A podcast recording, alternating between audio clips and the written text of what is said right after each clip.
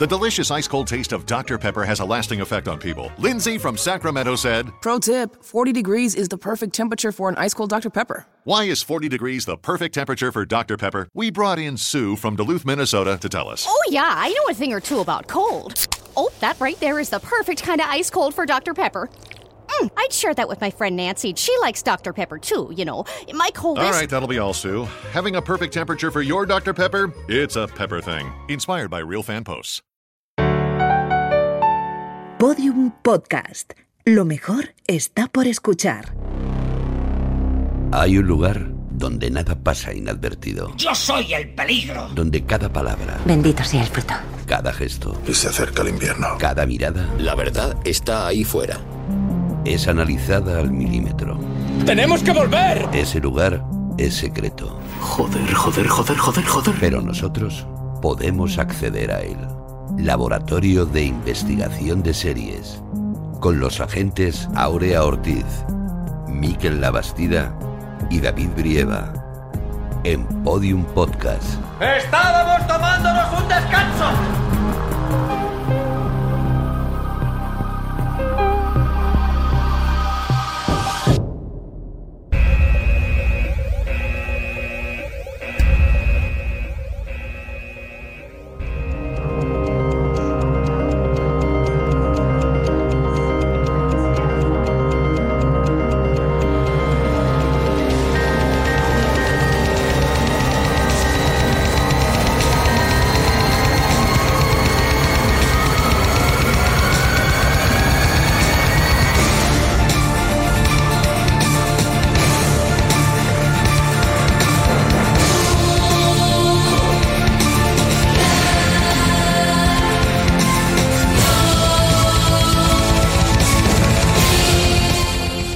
Bienvenidos al Laboratorio de Investigación de Series en el segundo capítulo de nuestra sexta temporada, el de los años y los años. Hoy nos vamos a adentrar en el futuro que nos plantea la serie de BBC y HBO que ha conseguido inquietar nuestras conciencias como pocas, Years and Years.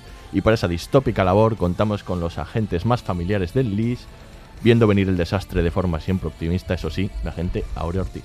Hola Aurea, ¿qué tal? ¿Qué tal, David? Siempre optimista, sí. Tú siempre optimista, es lo que nos gusta de ti. Gracias. Y el que estoy seguro que va a ser el primer agente transhumano del LIS, el agente Miquel Lavastida. Hola, Miquel. Muy buenas, ¿qué tal? Bien. No sé yo si me atreveré a tanto, ¿eh? Sí, el móvil poco a poco se va a ir replegando hacia la piel. No me atrevo a decir que no, ya lo sabes. Y nuestro agente especial de este podcast es guionista, director y productor. Ya estuvo con nosotros hablando del final de Juego de Tronos. Es Óscar Benarcer. Hola, Óscar, ¿qué tal? Hola, ¿qué tal? Bienvenido. Muchas gracias. Y aquí al habla con mi camiseta nueva de Doctor Who, época Davies, el agente David Brieva. Empezamos. Es verdad. Nombre de la serie... Years and Years. Fecha de estreno del primer episodio... 14 de mayo de 2019. Número de temporadas... 1. Creadores... Russell T Davies. Cadena... BBC One, HBO, Canal+. Reparto... Emma Thompson, Rory Kinnear, Tinia Miller, Russell Tovey. Sinopsis. La serie sigue a la historia de la familia Lyon a lo largo de 15 años en los que la sociedad británica se enfrenta a todo tipo de acontecimientos económicos y sociales. Atención, este podcast contiene spoilers. Seríais unos padres estupendos. No sé si podría tener un hijo en un mundo así. ¿En serio? Es como lo que dijo esa tal Rook. Las cosas iban bien hace unos años. Antes de 2008 creíamos que la política era aburrida. ¡Qué tiempos! Pero ahora me preocupa todo. No sé qué me preocupa más. El gobierno no tanto. Son los bancos. Me aterran. Y no es por ellos, sino por las empresas, las marcas, las corporaciones. Nos tratan como algoritmos mientras ellos envenenan el aire y la lluvia. Y no me hagas hablar del ISIS. Y ahora tenemos América.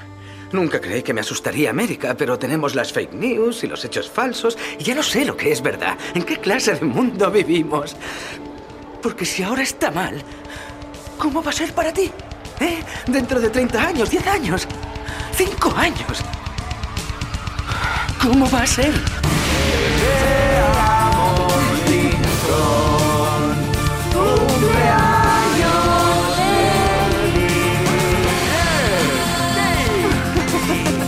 Y el mundo se despierta con un segundo mandato del presidente Donald Trump. El presidente que tenéis es el que merecéis.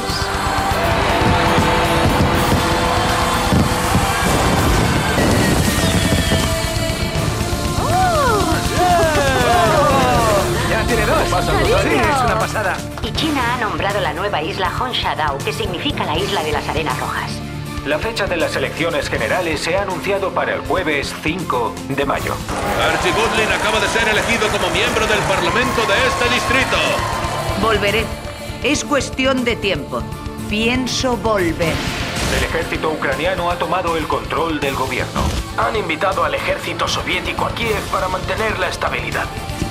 Alemania todavía está llorando la muerte de Angela Merkel. Oh, ya era hora. ¿Qué? Bueno, no quiero ser maleducada, pero ahora el mundo es mucho más bonito. Usted tiene un gran futuro en la política. ¡Bravo!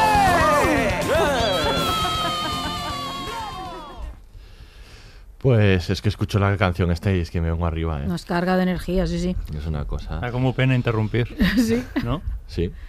Pues vamos a hablar de Years and Years, ¿eh? Nos lo han pedido mucho que hablemos de Years and Years. Es una serie, una de las series del año para Miquel Lavastida. No, nosotros la hemos peleado muchísimo para que estuvieras aquí, porque tú eras el menos convencido. El más reacio. Pero te hemos convencido. Reticente, sí, sí, pero no por la serie, ¿eh? Sino porque, bueno, o sea, ya salió hace tiempo. Pero, sí, pero la gente sigue hablando. Continúa en nuestro pensamiento y mucho, y más que va a continuar. No, y luego esa sorpresa, ¿no? Que fue una pequeña serie británica. Es verdad que Russell T Davies siempre es una garantía. Uh-huh. Vamos, recientemente había hecho... A Very English Scandal, que es una maravilla, pero bueno, esta no tenía aparentemente nada que ver y causa mucha sorpresa, o sea, porque tiene muchas cosas, o sea, quiero decir, es un drama convencional a nivel familia, es una ficción distópica que habla a su vez del presente actual y de los peligros de la política, entonces creo que todo ese compendio va y le sale bien, con sus pequeños errores que a lo largo del podcast seguro que van saliendo, pero me parece una de las series del año, sí, sí. Yo, fíjate que sabéis que mi gran serie es A dos metros bajo tierra y en algún momento me recordaba un poco la familia Lyons a los Fisher y eso, vamos, son palabras mayores. Son palabras mayores, sí. Es muy impactante la serie, muy impactante. ¿A ti, Óscar, también te parece una de las series del año? Sí, sobre todo porque es terrorífica y es terroríficamente actual y verosímil, sí, dentro de la distopía. Y aparte, luego creo que aparte de que ha surgido a principios y bueno, mediados de año, ¿no? Creo que ha ido creciendo, la bola se ha hecho grande, vamos viendo acontecimientos, nos vemos viendo reflejados en muchos de ellos. Luego aquí estamos siempre con la inestabilidad del gobierno, entonces todo el mundo recurre al... Estamos en días, me encanta. Eso. Sí. Aquí estamos siempre, ya es como un estado natural. Bueno, ¿cuánto llevamos? Llevamos 2 años y parece toda una vida. No, yo diría que 4, ¿eh? O sea, quiero decir, tampoco es que los 2 anteriores fuesen muy estables. Efectivamente, pero... Sí, no, yo creo que es la típica serie, va a quedar un poco como de esto, como en Years and Years, exacto, como referente, ¿no? Sí. De serie que en la conversación normal y cotidiana, ¿no? Cuando surjan cosas. O cuando salga un tertuliano, una tertuliana de esas de querer salir a los medios y quedar ya para la carrera política de, mira, está haciendo un Years and Years. Efectivamente, totalmente. Bueno, Years and Years, que es una serie, pues es una serie autoral, al final es una serie de Russell T Davies. Un autor con una carrera ya muy larga, que ha tocado todos los palos, que tiene como una especie de sello personal que también aparece en Years and Years, que vamos a ver, porque por ejemplo, la diversidad es algo marca de la casa de Russell T. Davies, que aparece en todas sus series. Él es conocido, tiene un montón de series, pero bueno, la primera por la que, sobre todo aquí le conocemos mucho, es Queer as Folk, ¿no? Que inicia como... Empieza a hablar de la escena gay de Manchester en los 90, cosa que luego, bueno, va a retomar en la trilogía de Cucumber, Banana y Tofu, que hace ya menos tiempo y que bueno, luego también es muy muy conocido por haber revivido al Doctor Who, ¿no? En 2005, en el revival de 2005. Pero es que te lo digan a ti, ¿no? Sí, sí, que lo llevo en la camiseta, ¿no? Y bueno, yo creo que es un autor muy completo porque él ha hecho el guión de toda la serie, él escribe los guiones de manera autónoma. Y luego, bueno, un equipo pequeño, ¿no? En ese sentido, es una obra bastante autoral que él, por lo que parece, llevaba en la cabeza desde hace mucho tiempo, ¿no? Luego comentaremos, pero él decía que llevaba como una década con ello en la cabeza, pero que muchas veces el plan que tenía para hacer en la serie, la actualidad lo rebasaba, se cumplían las cosas que él tenía, ¿no? Tenía que inventar nuevas cosas, claro, porque por la actualidad le llegaba, ¿no? Y bueno, decís que esto queda... que esta serie va a quedar un poco en el habla popular, esto es como en Years and Years, pero como sucede con otras series distópicas, ¿no? Del momento, parece que estamos en un momento de series distópicas, igual que sucede con El cuento de la criada, ¿no? Esto es como en Gilead, ¿no? Sí. Y parece como que hay un momento de eso, ¿no? De series distópicas que nos están hablando de nuestro presente, series y cine y también supongo que literatura y otro tipo de ficciones, ¿no? Bueno, es que creo que todas las distopías y toda la ciencia ficción habla del presente. Es decir, lo que hacen es, yo creo que es uno de los géneros probablemente más políticos que existen, en el sentido que hablan de la construcción de la sociedad siempre, esas predicciones futuras. Hablan pero ya no son utopías. No, son distopías, pocas utopías hay, ¿no? Muy pocas, ninguna. Pero hablan de nuestro mundo, ¿no? Esta pasa que es muy evidente porque, claro, arranca ahora, ¿no? Y avanza hacia los años futuros inmediatos y coge los temas que están sucediendo, ¿no? De ver a dónde nos lleva lo que está pasando ahora, ¿no? Pero yo creo que es eso, no sé, a mí me recuerda, no sé, a Hijos de los hombres, por ejemplo, ¿no? La película de Cuarón, extraordinaria, ¿no? Es imposible no relacionarla con Black Mirror, ¿no? Efectivamente. Inglés, además, también. Totalmente, ¿no? Y con todas estas series, ¿no? Que están planteando visiones del futuro pues muy negativas, ¿no? Sí. Es curioso, ¿no? Quiero decir, porque efectivamente siempre ha habido el audiovisual siempre se ha ocupado un poco de imaginar cómo iba a ser el futuro, pero muchas veces elucubraba con un futuro que iba a ser estupendo y fantástico y tecnológico para bien, ¿no? Pero últimamente es verdad que todo es como muy aciago, es como muy pesimista, como que lo que va a venir va a ser mucho peor, que lo que estamos sembrando nos va a traer a un mundo todavía peor del que estamos viviendo, y es como una constante, ¿no? O sea, decir que es que este presente está siendo tan duro que lo que va a venir después, o sea, quiero decir, está en Black Mirror, está en 3%, está en El cuento de la criada. Las inglesas, especie de utopía también, bueno, no quiero spoilear sobre qué es, pero también hay un tema muy común, ¿no? Entonces, sí. Yo creo que también hay un imaginario colectivo que cambia, sobre todo en Occidente, a raíz del 11S. Y claro, de repente el control y todos los mecanismos de control están muy presentes en nuestra vida, y la introducción de las tecnologías, aparte de que nos están ayudando en muchas cosas, derivan también en más control sobre nosotros. Entonces, claro, las distopías siempre tienen esa tendencia a hablar sobre el control y el poder, ¿no? Que claro. Controlar la información y controlar a la sociedad. No, y además nos han instaurado en una cultura del miedo a partir del 11S particularmente, y yo creo que, claro, el resultado ¿queréis cultura del miedo? Pues claro, te respondo con relatos que donde esto es lo que se cuenta, ¿no? Esa cultura del miedo, la del control, como bien dices, ¿no? Es que es muy difícil creer en el progreso, ¿no? Que es uno de los temas centrales de las utopías, ¿no? La sociedad progresa, la humanidad progresa y mejora, y claro, es un poquito difícil creer en esto, con todo lo que pasa en el siglo XX en general y lo que está viniendo en el XXI, ¿no? Entonces yo creo que, claro, las ficciones responden a esto muchísimo, no es fácil. O sea, la tecnología tiene partes maravillosas, pero también tiene una parte muy terribles. Y sobre todo muchísimas incógnitas. Yo creo que también hay una sensación de incertidumbre enorme, porque yo creo que el cambio que las tecnologías han introducido no somos capaces todavía de entender lo que supone. Yo creo que esto hace falta años para entender.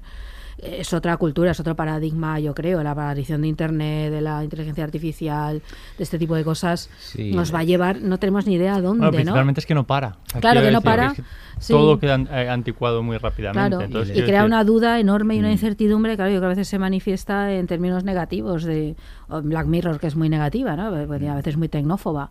Por mucho que sea esta muy inteligente. Esta no lo es, no, yo creo que no. Y aquí la tecnología tiene una parte muy buena. Luego lo vemos bien, en términos de comunicación. Al final la liberación llega por parte de la tecnología. Sí, pero claro, el resto estamos convirtiéndonos cada vez más, ¿no? En números, ¿no? En marcas, lo humano va desapareciendo, pero ya lo vemos ahora, ¿no? En el trabajo precario. Sí, y luego creo que la gran diferencia para las generaciones que hemos estado no tan metidas desde niños en las redes sociales y en las tecnologías actuales es el cambio del paradigma de la privacidad. Claro. que claro, muchos nos volvemos locos con eso, claro. Pero ahora, por ejemplo, lo que se está vendiendo desde las grandes compañías es, el lujo es tu privacidad. Sí. Entonces dices, pero esto lo teníamos antes. Claro, ¿no? O sea, claro. Sí. No, es, que... es verdad, es volver al pasado. Sí, y claro, yo recuerdo cómo fue evolucionando el uso de las redes sociales cuando tú tenías Facebook y lo usabas poco,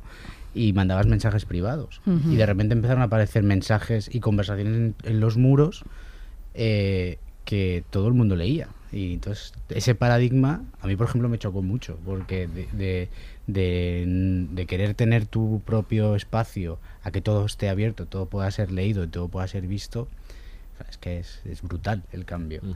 Sí, sí, sí, se nota muchísimo. Ya no poder, es querer, que es otra cuestión. O sea, quiero decir, la gente quiere que los demás nos enteremos de cosas que les están pasando, conversaciones que están teniendo, opiniones. O sea, quiero decir, ya es como una renuncia, ¿no? a la privacidad, sí, y un auge de la exhibición de tus sentimientos, de tus opiniones, de tus razonamientos. Que eso tiene cosas buenas. Pero sí, bueno, claro, también tiene unas cosas... Que como... todos tus datos los tienen grandes corporaciones, sí, que te venden todo, claro, por ejemplo, ¿no? Sí. Sí, pero habéis dicho que sí que es verdad que es un poco más positiva que Black Mirror, a pesar de que Black Mirror tiene un capítulo que para mí... Es tiene uno positivo, ¿eh? El de San Junipero, pero que es, bueno, las tecnologías también pueden proporcionarte una vida más placentera al final, ¿no? Más una prolongación de la felicidad, ¿no? De tu vida. Pero en Years and Years sí que va derivando en que al final hay como cierto romanticismo hacia que la verdad es lo que nos hace fuertes, ¿no? Y como que hay camino a seguir ahí, ¿no? En este mundo de las fake news y de tanto teatrillo y tanto decorado, ¿no? Político. Me gusta que se emplea el término romántico porque yo creo que tiene mucho romanticismo la serie. En eso, ¿no? En ese planteamiento, en ese creer en la resistencia, ¿no? En la capacidad humana para poder enderezar determinadas cosas, para poder trascender. Yo creo que tiene esto que otras distopías no tienen, no juegan a esto de ninguna manera. Yo creo aquí, además, creo que es una característica también de Russell T Davies, ¿no? Estoy pensando en Torchwood, no solo en Doctor Who, que Doctor Who también plantea distopía, ¿no? Y todo este tipo de cosas, pero es verdad que hay una parte pero ahí con que... mensaje de... Sí, con ese cierto romanticismo del bueno, ¿no? Del bello y del bueno, del que hace avanzar, ¿no? Sí. Luego también es verdad, son distopías muy pegadas porque, claro, hay escenarios distópicos o casi catastrofistas que vemos cada vez más cerca, ¿no? En cuanto al clima, en cuanto a, bueno, también algunas cuestiones tecnológicas, ¿no? Pero claro, es que estos escenarios los tenemos tan cerca que ahora hablar de esta ciencia ficción del futuro, de muy futuro, ya casi no tiene sentido, ¿no? La ciencia ficción de ahora prácticamente se está hablando de mañana, ¿no? Y esos son los escenarios distópicos que nos inquietan ahora y que vemos, ¿no? O la regresión en algún... por ejemplo, en algunos sectores estadounidenses conservadores, que por eso El cuento de la criada tiene pues esos ecos, ¿no? Este tipo de cosas también. Yo creo que la distopía ahora nos llama de esa manera porque lo vemos tan cerca, ¿no? Que te asusta un poco. Es que estamos un poco ahí, ¿no? Es decir, el tipo que tiene no sé cuántos trabajos, ¿no? Que acaba perdiendo el trabajo, ¿no? Stephen, ¿no? Sí, pero es que esto ya existe. Lo que ha ido a coger es como cosas que ya existen y llevarlas más allá. Es decir, bueno, colapso, ¿esto cómo va a evolucionar? El colapso, el corralito, ¿no? ¿Qué sucede? Ahí, bueno, toda el desprecio de las personas refugiadas, ¿no? El cómo lleva esto a guetos absolutos y demás, pero es que esto ya existe. Entonces, y lo que hace es llevar... negocio. Claro, convertido en negocio. Efectivamente, al final, ¿no? Todo ese tipo... O el populismo, ¿no? Determinados... Yo creo que hay políticos actuales que jamás... Hace unos años no pensábamos que podrían haber llegado al poder.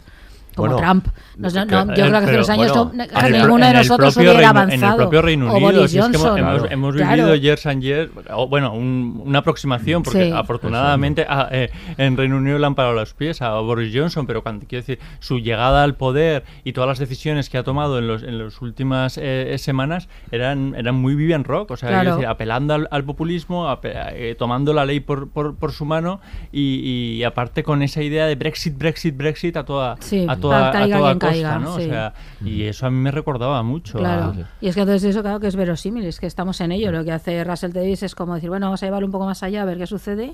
A mí me recuerda a una serie de relatos que publicó este verano Isaac Rosa, en el diario.es, que eran como pequeñas distopías, ¿no? Eran, así también eran, cogía estas tendencias y tiene cada uno dedicado, que eran también demoledores, porque te quedabas ahí como, Dios mío, ¿a dónde? Porque eran muy verosímiles, era muy esto, de verdad, llevado un poquito más allá, es estamos en esto, ¿no? Estamos y era un poco esta misma idea, ¿no? De en esto que estamos, un poco peor, ¿no? Y un poco peor cada vez va siendo, claro, una sociedad que crea campos de exterminio, ¿no? De refugiados como en la serie, ¿no? Claro. Es que es tremendo. Vamos, eso ya existe. Pues vamos a escuchar un corte y seguimos hablando de Years and Years. Os juro que ya no comprendo el mundo actualmente. Hace unos años todo tenía sentido. La izquierda era la izquierda, la derecha América era América. ¿Quién es esa? Ni siquiera podía señalar Siria una mujer. En un mapa. Antes acostaba a los niños, apagaba la luz, esperaba con ilusión otro día. Ahora tengo miedo, cada día. Miedo. Me gusta. Señor, ¿quién es Vivian Rook? Vivian Allison Rook, nacida en 1964 en Manchester, fundadora del laboratorio de ideas JJC. ¿Qué le diría a una familia palestina de la Franja de Gaza ahora que Israel ha reducido el suministro de luz a 2 horas al día? Sí. 2 horas. Sí, ya lo sé, pero la verdad es que tanto Israel como Palestina me comen el coño. ¡Oh, qué fuerte! ¿Qué acaba de decir? Ahora me cae mucho mejor. No puede decir algo así. Vamos, repítelo. ¿Quién es? Stephen lo está viendo. Dani lo ha visto. Seguro que escribe una reclamación. Mira, es trending topic. Viv Rook. ¿Qué han pasado? ¿20 segundos? Tengo que disculparme con los espectadores. No puede decir algo así. Pero soy sincera, soy sincera. Kiev, Yemen, Qatar... Les aseguro que pueden comerme. No. Como vuelva a decir eso, tendré que excluirla. Esa es la cuestión. No podemos decir nada que sea verdad. Los titulares me gritan a la cara y lo único que quiero es que me recojan la basura una vez a la semana. Quiero que el colegio que hay a 200 metros de mi casa recoja su basura y, por el amor de Dios, mi madre camina con bastón. La gente no podría dejar de aparcar en las aceras. ¡Dejen de hacerlo! Pero adelante, pregúnteme por Israel, pregunte por Palestina y yo le contestaré que me pueden comer el peluche. Pero he captado su atención, ¿a que sí?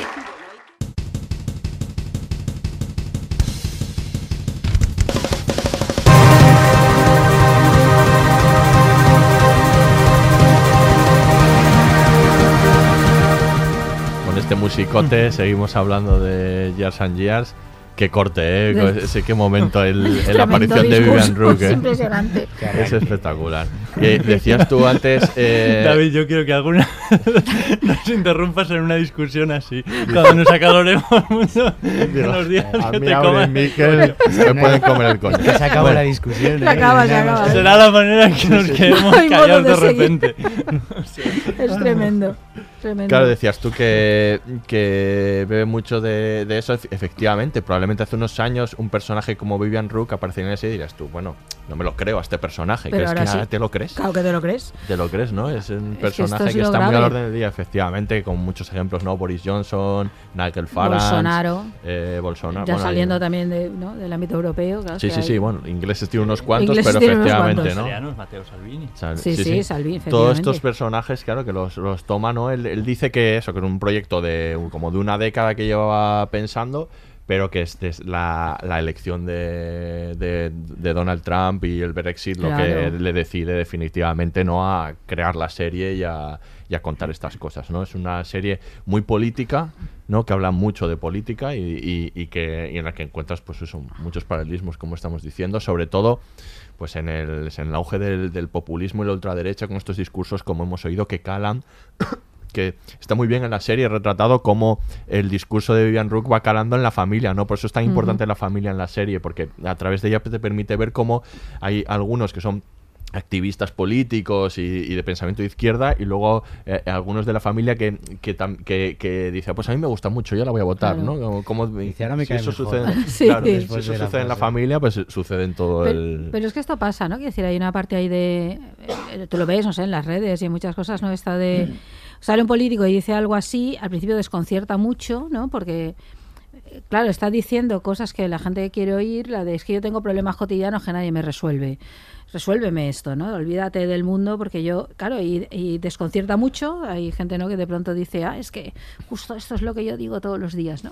Y atrapa por ahí sin darse cuenta del horror que hay detrás de lo que está planteando, ¿no? Claro. Del mundo horrible que está, pero es que esto lo vemos todos los días en las redes. Hay un montón de gente que piensa esto y muchos políticos que están azuzando precisamente toda esa cuestión, ¿no? De yo primero, oye, y los demás se apañarán. En fin, a mí que me cuentas de lo que pasa fuera de mi pueblo, ¿no? O algo así, ¿no? Que es terrible, ¿no? Y yo creo que está muy bien contado aquí, está muy bien contado el efecto este, ¿no? El de, ay, pues ahora me cae mejor. Porque esto pasa, que de pronto sale un político así, que habla de esta manera tan poco correcta, ¿no? Y que dice estas cosas y como que se convierte en un espectáculo y hasta cae bien a gente que a priori no sé, sí, es como...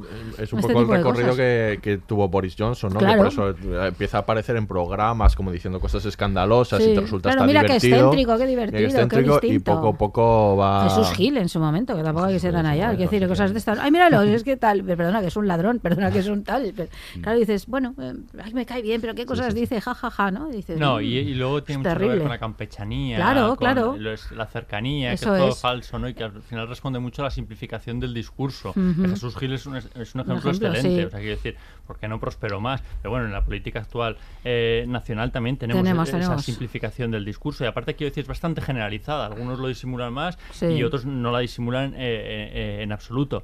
Y entonces, efectivamente, mucha gente pata con eso porque piensa, ¿ves? Es que es lo que yo siempre digo, siempre pienso, pero esa gente... A veces, o a esa gente, a nosotros, a todos, nos tienen que explicar que lo general tiene mucho que ver con lo particular y que eso que vemos tan lejano, de alguna manera, puede tener unas repercusiones, sí, en nuestra vida diaria, y que no podemos ser tan cortoplacistas, ¿no?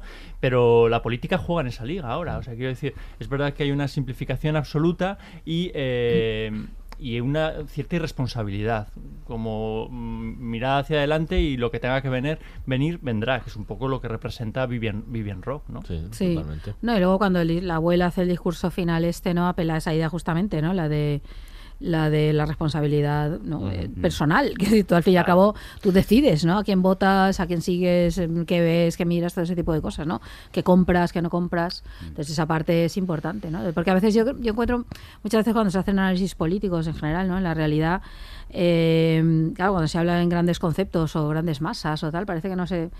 como que se diluye completamente la responsabilidad individual, ¿no? De al fin y al cabo, claro, decidimos cosas, ¿no? Es así. Entonces, es tan sencillo como que sale alguien diciendo barbaridades como Vivian Rook y ya todo el mundo le sigue, algo hay ahí, hay que analizarlo. Hay no, que... y pequeñas cosas. Sí. Es verdad que ya que has hablado del discurso de la abuela, y hay un momento en que habla de las cajeras, ¿no? Exacto. Cuando viste, sí, las cajeras. Sí.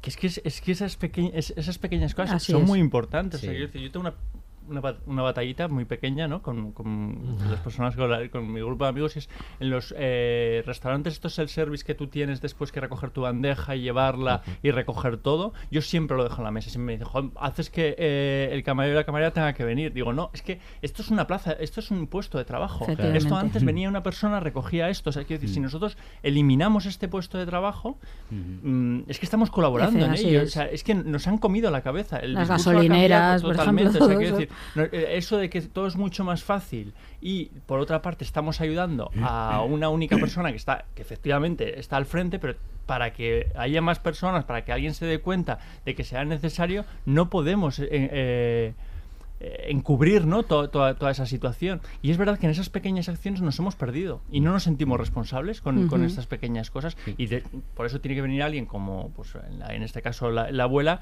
que dé ese toque de atención y decir, oye, no miréis hacia lejos para buscar responsables, que los que estamos sentados en esta mesa somos los que hemos propiciado esta clase de sociedad. Sí, estamos en un momento histórico que es muy difícil ser coherente. Sí. Ya, bueno, no, claro, sí, sí. A mí me lo vas a decir. Cuando habla de la camisa, que han puesto una camiseta, sí, por Una libra. Que le queda en los pasos previos que le queda a cada uno, ¿no? Pero tú te la llevas, y además te la llevas para dormir, no te la llevas ni para vestir, porque es barata. Exacto. Entonces, claro, lo de las cajeras, pero yo creo que también hay detrás que eso, tenemos un momento en el que es muy difícil ser coherente, pero además venimos de un digamos, de una parte más juvenil, infantil de nuestra generación en la que hemos sido tutelados, ha habido muchísima condescendencia y entonces despertar ante todo lo que está sucediendo creo que está costando más. Ahora ya empieza a haber más movimientos, ¿no? El 15M marca un antes y un después también. Pero sí que es cierto que cuando hubo la gran crisis de financiera en España, tardamos en movernos porque... yo, que soy de la generación de la Constitución, del 78, pues he vivido siempre con adultos diciéndome que había que hacer las cosas de una manera, con este camino, que tal. Y así, y he notado siempre cierta condescendencia y cierto tutelaje, pero con la mejor de las intenciones de tenernos a todos entre algodones, pero realmente eso no ha servido de nada y de hecho nos ha costado más luego reaccionar ante los problemas. Y yo creo que la serie también plantea que las consecuencias del estado del bienestar, ¿no? Cuando las generaciones no han sido preparadas, no han tenido una fortaleza mental para enfrentarse a los problemas, pues los problemas se crecen, ¿no? Claro.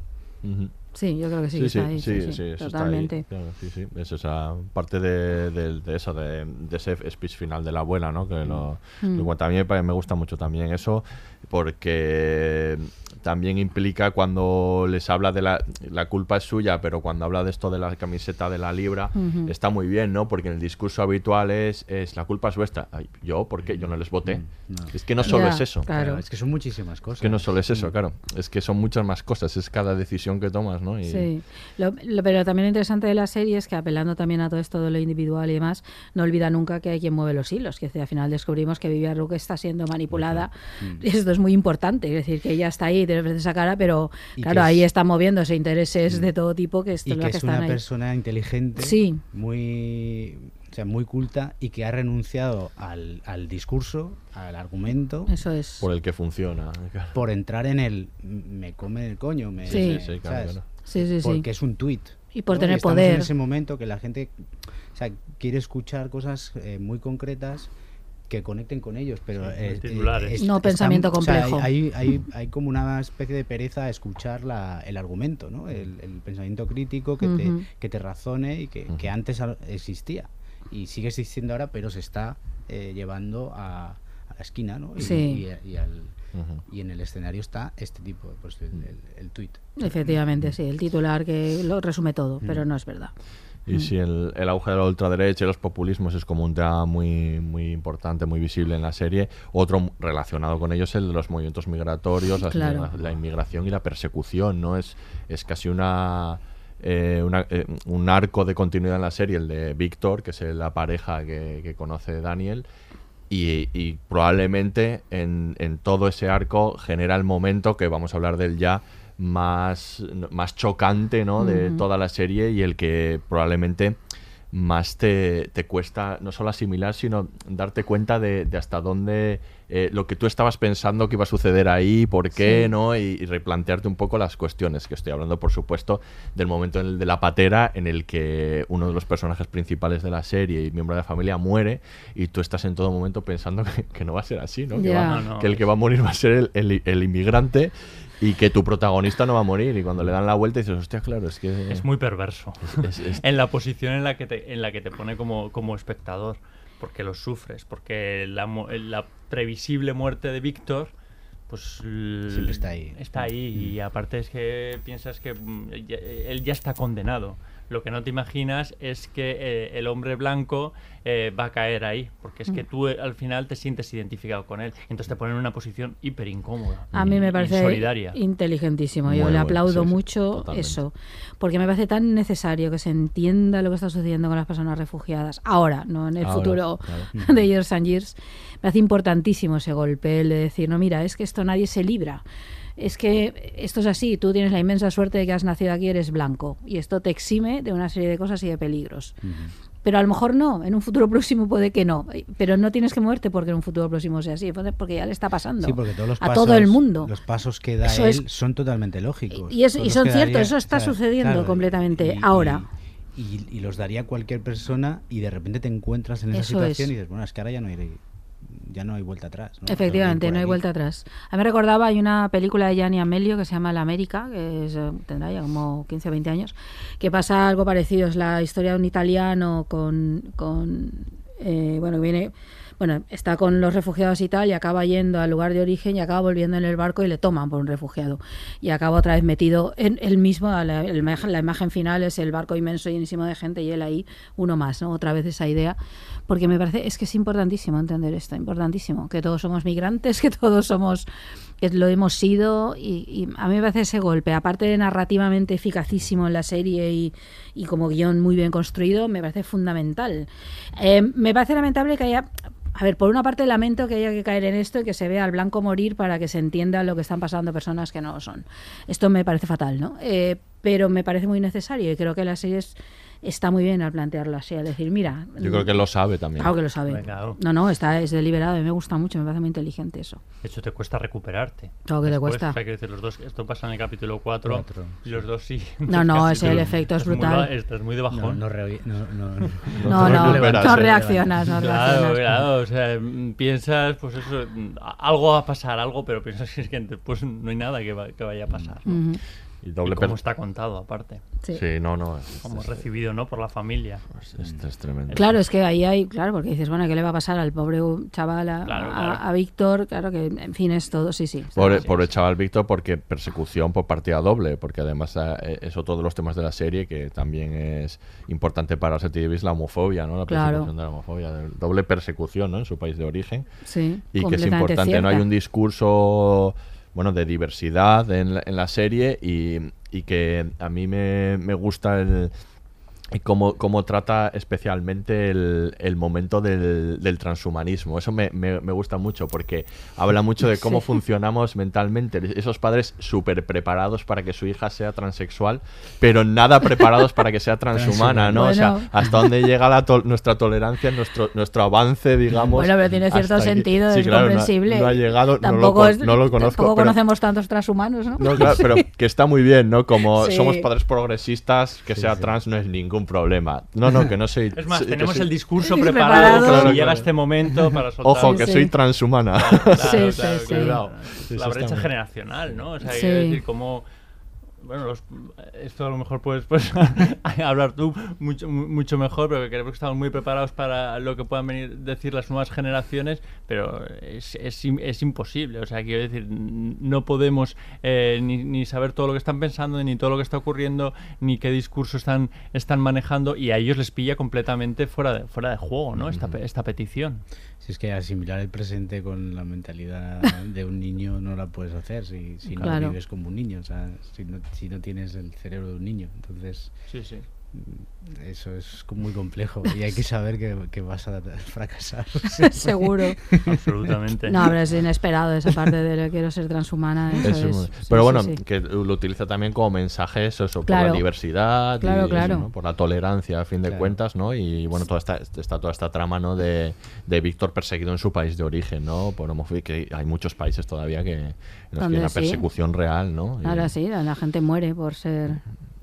todos estos temas que estamos hablando, hay muchos países y hay otros países donde se están recortando de nuevo derechos, Brasil, algunos derechos y algunas conquistas. O sea, quiero decir que es que no es algo que se esté localizando en algunas zonas, sino que se sigue extendiendo, que es como algo que se constriñe y se vuelve a ampliar, y la serie va un poco de eso, o sea, hay que decir, porque ellos van sorteando países donde está cada uno en qué situación legal, aquí podemos, aquí no podemos. Claro, lo que cambia es precisamente, pues eso, si en lugar de ser la crisis de refugiados sirios, pues es otro país, o sea, hace un movimiento de países, pero todo es real, o sea, no hay nada futurista en esto, quiero decir, todos son problemas totalmente actuales. Ni siquiera a 10 años, ¿no? Es lo que pasa ahora. ¿En qué año se planteaba la revolución en España? Porque eso me hizo mucha gracia. Sí, el partido de extrema izquierda. Tenemos que hablar de España y de Cataluña independizada, ¿no? Sí, exacto, sí. Completamente. Sí. Es el futuro que da Russell T Davies. Sí. La vuelta a la peseta. Sí. Eso me encanta. Y la familia real, ¿no? Exiliada en Mónaco. Que también eso es un poco la visión, ¿no?, que puede tener Reino Unido de cada uno de los claro, ¿no? Claro. De España, sí. También Grecia con el Brexit, ¿no? Tienen ellos, ¿no? Y Hungría, o sea, que sí, es un poco la visión del resto de Europa que tiene de nosotros. Tiene unas cuantas ideas de geopolítica curiosas, ¿eh? Sí. No sé cómo de acertadas, pero bueno, por lo menos sí de tópicos que se repiten y que... Sí. Y que hablan un poco de cómo se nos ve desde fuera. Sí, supongo que también si hacemos nosotros la ficción desde aquí, también pensamos X cosas de Gran Bretaña, obviamente. Nos movemos en un territorio tópico, ¿no? Es un poco inevitable, ¿no? Pasa que es muy divertida, claro, visto desde aquí el planteamiento que hace la España esta futura. Tiene gracia. Otro elemento más de distopía que aparece, que también es muy real, que avanza en ello, es el de la pobreza, ¿no? Y la precariedad que va avanzando en la serie, ¿no? Vemos este momento del corralito, que también es bastante angustiante. Vemos cómo... hijos independizados de repente tienen que volver a vivir con sus padres. Eso no es distopía, es la pura realidad, ¿no? Pero bueno, pasa en esta familia, la familia de nuevo les sirve para explicar, ¿no?, lo que está sucediendo en Inglaterra en esos años. Esto es un poco lo de Margaret Atwood con El cuento de la criada, ¿no? Que ella decía aquello, ¿no?, que no había cogido nada que no hubiera pasado en algún momento de la historia, ¿no? Y lo aplica al mundo de Gilead. Lo que fuera, ¿no? Y esto es un poco lo mismo. Aquí lo que hace, bueno, que esto es que hay mucha gente que ve en la distopía. La realidad hoy en día, esto es así, esa precariedad existe cada vez es más, yo creo que ahí eso lo sabemos todos y cada vez es mayor. La gente tiene trabajos más precarios, es imposible sostenerse con un único trabajo, no es posible acceder a la vivienda porque los precios son prohibitivos, porque suben de una manera brutal, constantemente está haciéndolo. Es que esto me parece que es la pura realidad, vamos, gente de 30 y hasta de 40 años viendo que ha tenido que volver a vivir con los padres porque no hay manera eso de poder sobrevivir, es terrible. Entonces, claro, ahí yo creo que también nos toca tanto por eso, porque reconoces algo que está y que es una tendencia. Claro, y también somos conscientes que esto en 2 años no se va a arreglar. No, en los años en que plantea ese año, que ojalá, por mucho que haya fórmulas para poder hacer lo que nos aplican y que no se quieren aplicar, pero tampoco es algo que se va a resolver de la noche a la mañana, ni incluso aunque se pusieran a resolverlo, cosa me parece harto difícil que lo hagan, ¿no? Entonces, claro, yo creo que ahí... Es que quien no conoce a alguien que tiene 4 trabajos, quien no conoce al que ha tenido que volver a vivir con sus padres porque no puede, es que esto es así. La abuela que va a tener que vender la casa. Hombre, claro, eso es. O que ha venido a vivir con los abuelos, toda la familia, abuelos que sostienen a la familia, a los hijos, y a los nietos. La mujer de Stephen divorciada se tiene que quedar con la abuela porque no tiene otro sitio donde ir. Y luego los eufemismos, ¿no?, alrededor de esa precariedad. No está intentando recordar cuando Stephen pierde todo su dinero y empieza a acumular trabajos, ¿no?, que uno de ellos es el de Ryder, y cómo se lo venden, que es que parece algo que es un estilo de vida, que es que esto está todos los días, en nuestro día a día, esto no es futuro, cada día hay un trabajo de mierda, es un estilo de vida súper guay. Sí, o el mini job, el co-living, el co-housing, todo ese tipo de cosas. No, es que hay un montón de estas inventadas de... y ves cada 2x3 en la prensa, por ejemplo, en El País, no paran de salir, cada 2x3 la parte de estilos de vida, vendido esto, dicen, no, esto es precariedad pura y dura, no, esto es un estilo de vida. El comer menos al día, o el determinadas... Es verdad, ¿no? O el tener comprar ropa usada, se esconde como si fuera, ¿no? Estos son comportamientos, ¿no?, actuales y hasta útiles para la sociedad y el medio ambiente, pero no, perdona, esto es pura precariedad y pobreza. Quiere decir que precariedad es una palabra, pero pobreza es una que no se suele utilizar, pero bueno, esto es pobreza. O sea, es que es...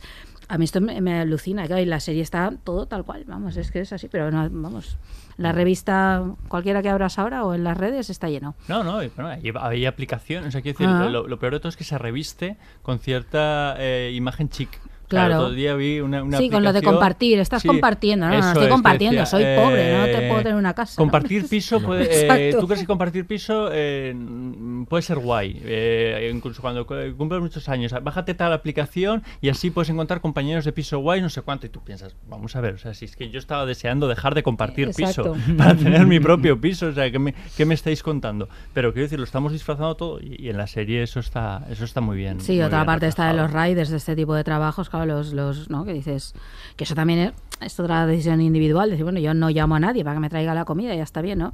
Es decir, es que es tremendo, ¿no? Y ahí es una explotación laboral tremenda, brutal, ¿no? La que hay ahí, ¿no? Y bueno, claro, es que es tal cual. Pasa que es interesante como está contada a través de la historia esta de la familia, que es muy chulo, claro, ves a través del tipo, que él no era así, claro, él era un triunfador, claro. Él es el ejecutivo, él es bancario, ¿no? Él tiene, claro, y no se plantea esto y como cae, claro, es... Pues es lo que hay. Nadie se libra. Con todo lo que estamos contando, desde luego no parece que sea una serie que haya avanzado en el futuro. Pero probablemente la parte en la que más es la tecnológica, sí, ¿no? Si hablamos de las tecnologías, hay, aunque es verdad que es una serie muy sobria en los avances tecnológicos que plantean, sobre todo en diseños, y, o sea, el móvil es el móvil, o sea, no te pero hace, tiene baterías no de 10 años. Exacto. Que mola mucho tiene eso. Tiene baterías de 10 años, sirve para otras cosas, está sí, este dispositivo señor, el bueno, dispositivo que permite hablar, pero es verdad que tampoco, quizás lo más llamativo es el filtro de Snapchat este que con el que se pone la anilla, ¿no? Las orejitas y eso, pero no hay nada demasiado loco, estridente y de diseño. El teléfono en las manos. Así es. Entonces la tecnología está mostrada y él dice que, me parece curioso porque él es bastante defensor, ¿no?, de la tecnología. Él dice que, por ejemplo, que a él la tecnología le cambió la vida familiar, ¿no? Y por eso lo muestra así en la serie. Dice que en su familia prácticamente no hablaba con mucha parte de su familia y que con WhatsApp, desde que está WhatsApp, que tienen conversaciones larguísimas familiares, ¿no? Y que ahora está en contacto con gente, con primos, con tíos, con los que no hablaría 2 veces al año y ahora están continuamente en conversación, ¿no? Eso lo que quiere llevar él a la serie y lo hace de manera muy inteligente además y sobre todo narrativamente con este aparato que permite que estén en conversación permanente cada uno haciendo sus cosas. Y que dura años y años, claro, el aparato, claro, sí, que sí, lo de la obsolescencia programada de ese aparato, ¿no? O sea, no, que son 30 años más o menos lo que habla la serie, o sea, pues el aparato ahí sigue firme y no pasa de moda. A mí me parece un hallazgo, aparte de tecnológico, narrativo, y le da una fluidez a la serie, ¿no? El hecho de que todos puedan estar hablando cada uno desde su sitio, que haya estos diálogos a varias voces, yo creo que está tan bien utilizado, no sé si estás de acuerdo conmigo, Óscar, es que me parece tan bien utilizado luego esto. Además está muy bien cuando hay momentos que no quieren hacer las llamadas solo voz. Y entonces es como, no quiero que me vean, quiero contarles algo, como cuando llamas por teléfono, pero luego la mayoría de llamadas eran con cámara, ¿no? Entonces, pero me gustó eso, ¿no? Que decían, no, solo llamada de voz, ¿no? Para que tú puedas estar siguiendo haciendo tus cosas y escuchando a la familia, y al final están como muy unidos, pero juntos. El pegamento de la familia es la abuela y es la casa de la abuela, pero señor los mantiene en contacto continuamente. Está guay eso, está muy bien. Yo creo que narrativamente está la serie, aparte de todo lo que son las elipsis que utiliza para ir avanzando en los años, que son muy divertidas también, todos esos cambios. Y mi momento favorito del episodio, los tíos se llaman siempre. Los cambios de año, ¿no? Sí, pero te da un poco de ansiedad, ¿no? O sea, ver cómo todo va de repente cambiando tan para mal. Sí, rápido. La narración está muy lograda y sí que es cierto que a partir del capítulo 5 es complicado levantar el golpe del final del 4.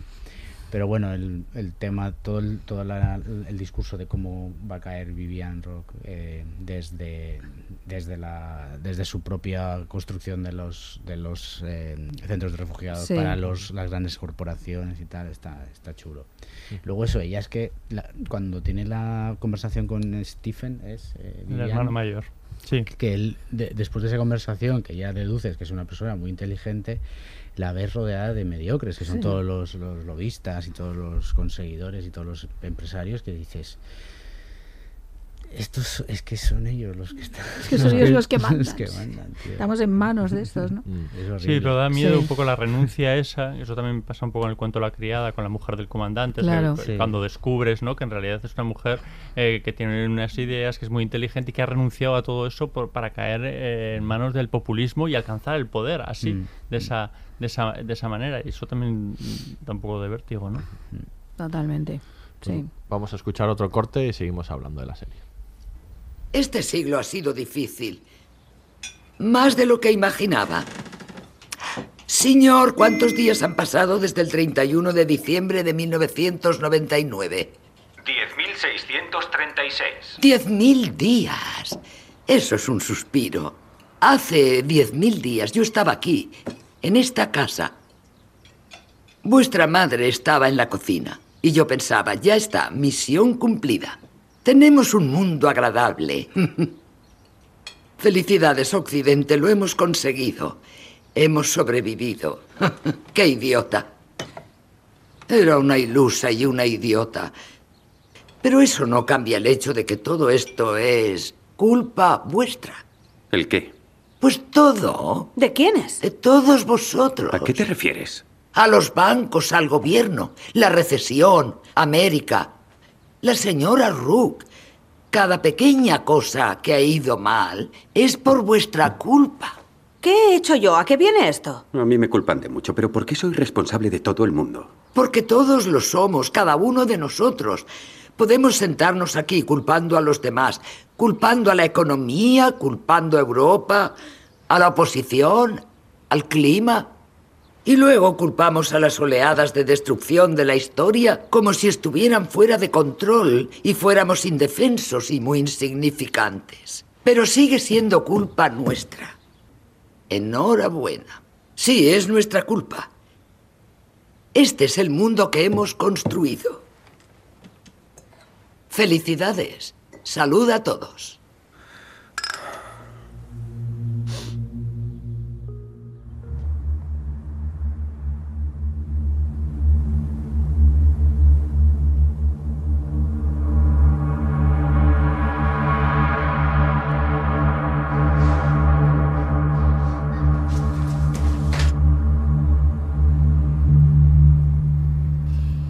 La culpa no es de Vivian Rook, es tuya, y tuya, y tuya, ¿no? La culpa es un poco de todos. Y bueno, ese es un momento, como decía Óscar, en la casa, ¿no? Que es como el centro de la serie, donde se juntan todos los personajes en varias ocasiones, y que es un poco el corazón, porque el corazón de la serie es la familia, ¿no? Esta familia que nos cuenta, esta familia diversa además, que es muy interesante porque elige voluntariamente Russell eliminar una generación, que es la de la madre, o sea, pasa de la abuela a los nietos, y eso es muy curioso, elimina una generación como también de alguna manera explicándote que están más cerca las generaciones ahí de lo que parece, ¿no? Y que bueno, que digamos que entre la familia es la que nos va mostrando pues todas estas, los efectos de todas estas cosas de las que hemos ido hablando, ¿no? En la serie. Él dice que le encantan las sagas familiares, Russell T Davies, que la mejor serie dramática de la historia es Upstairs and Upstairs, arriba y abajo, la serie, y que lo que quería hacer era una saga familiar, lo que pasa es que en lugar de la Segunda Guerra Mundial, la Primera Guerra Mundial, en el futuro, ¿no? Y creo que funciona muy bien, ¿no? Sí. Elegir la saga familiar para contar esto. Mejor que si a lo mejor no se lo hubiera contado con personajes, ¿no? Diversos que no fueran una familia, por así decirlo. Hombre, choca, ¿no? Que en un mundo tan individualista de repente el refugio sea la familia y que que en un mundo actual en el que parece que renunciamos mucho a esos lazos familiares, él nos está diciendo que es como el sitio donde al final vamos a encontrar el cobijo y el encuentro, pese a los desencuentros que existen entre ellos, ¿no? Pero son como asumidos. Entonces ese bloque y ese punto de origen, la verdad es que te hace, aparte de ti, empatizar muy rápido con los personajes, encariñarte. O sea, es que hemos hablado de la muerte de un personaje al que conocíamos hace 4 capítulos y lo sentimos como si hubiésemos estado 4 temporadas, entonces es que eso está muy bien retratado, o sea, yo creo que es la manera de engancharte, porque si no lo veríamos como muy lejano, ¿no? A nosotros. Sí, bueno, es que sí, su intención de hacer una saga familiar lo ha conseguido de sobras, yo creo que a mí me parece muy inteligente también esto, ¿no? De utilizar la familia, porque la serie también funciona como eso, ¿no? Como una serie de familia, ¿no? De estas que vamos a seguir, que le sucede, hablabas antes de A 2 metros bajo tierra, que a mí también yo creo que tiene momentos también que recuerda mucho, ¿no? Es las relaciones familiares y tal. Y como le van pasando las cosas, que la macroestructura, ¿no? La historia en mayúsculas les va pasando por encima, que es la típica estructura de una serie de otro tipo, pero que aquí aplicada al futuro yo creo que está muy bien. Es que además nos sentimos ahí súper identificados, sin duda. Y luego va construyendo la familia, porque acaban apareciendo elementos distintos, otra gente que no tiene lazo familiar concreto, sino que el novio de tal, o Víctor, o no sé qué, o cosas así. No, claro que es una familia que también está formándose, que también corresponde a una realidad. Es decir, la familia, hay lazos de sangre, pero también hay otras personas que van apareciendo ahí, que se van quedando, ¿no? La nuera, ¿no? Por ejemplo, y cosas así, ¿no? Entonces, ha habido de repente las tormentas globulares estas están llegando. Acaba que aquí en el estudio de la luz parpadear y nos ha parpadeado la luz y los cortes de luz también es una cosa que va a venir. No, eso está llegando. Si esto se corta, pues bueno, hasta aquí el podcast. Sin duda que sí. De todas maneras, es algo que otras distopías también utilizan a veces, ¿no? Es decir, hacerte una estructura familiar, pero está contado de otro modo. Quiero decir, es esta mezcla de lo cotidiano con lo extraordinario, ¿no? Que es lo que tiene la serie. Lo cotidiano es la familia y vamos viendo pues cosas familiares que les van pasando, se unen, se separan, no sé qué, tal, esto, discuten, etcétera. Tienen sus problemas como todas y les sucede lo extraordinario, ¿no? Que es la previsión esta futura, ¿no? Yo creo que sale muy bien. No sé si eso a vosotros pasaba, aparte quiero decir que hay momentos en que te sientes identificado con cada miembro de la familia en algún momento, otro en que los odias a cada uno, o sea, que pues como la vida misma. Por partes iguales, sí, pero que ahí juega mucho, ¿no? Que al principio te sientes... Sobre todo Stephen.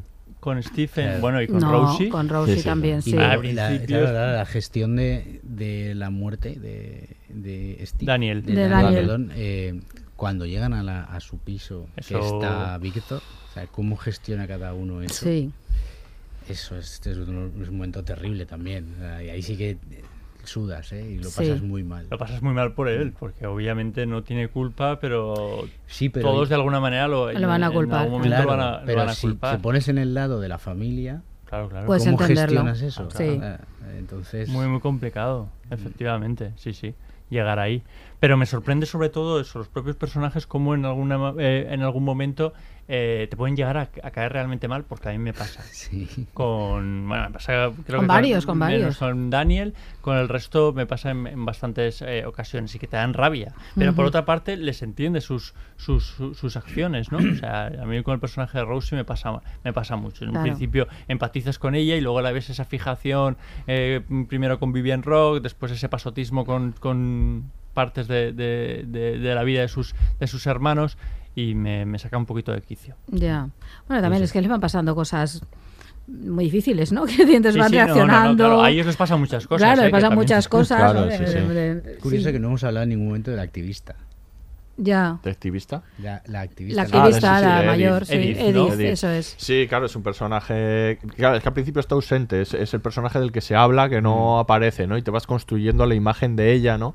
Y luego cuando aparece, bueno, después del momento este de la bomba nuclear esta, y la radiación, ¿no? Y viene enferma y eso, y es bueno, a mí me parece interesante cómo la insertan, o sea, cómo aparece luego con un personaje que como que notas que todos tienen esta cosa de como que ella está ausente siempre, ¿no? Y que solo es que te cuesta un poco entender qué ha pasado con ella. O sea, sabes que ha pasado algo, pero en un principio no sabes si va a ser un personaje más secundario y luego de repente va ganando protagonismo, pero como no nos lo han presentado en un principio, cuesta adentrarse en ese personaje. Ella tampoco lo pone fácil, ¿eh? Te lo digo, es un personaje también un poco, ¿no?, complicado. Sí, yo creo que es difícil, sí. Sí, pero yo creo que está construido bien así, en el sentido de que tiene esta especie de soberbia de estar como por encima un poco de los demás. Absolutamente. Totalmente. Y yo creo que yo sé cómo funciona el mundo y vosotros no, porque he salido y me he jugado la vida.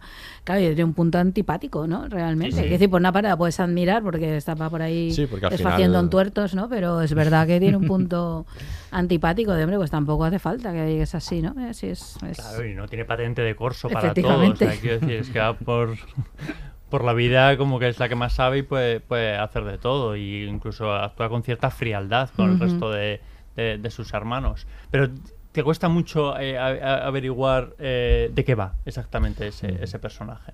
Sí, bueno, es que es eso, están muy bien construidos, pero es todo como muy real, ¿no? Las reacciones de ellos son, pues eso, que la admiras o de alguna manera o quieres saber cómo le ha ido, y a la vez como que tampoco quieres que venga a contarte. Te da rabia, ¿sabes? Lo que va salvando por el mundo por ahí, ¿no? Porque tú al final estás haciendo tu vida normal y corriente. Pero luego vienes a dormir a mi casa, ¿no? Claro, pero luego vienes aquí con dosis extra de radiación. Pues Así es, sí.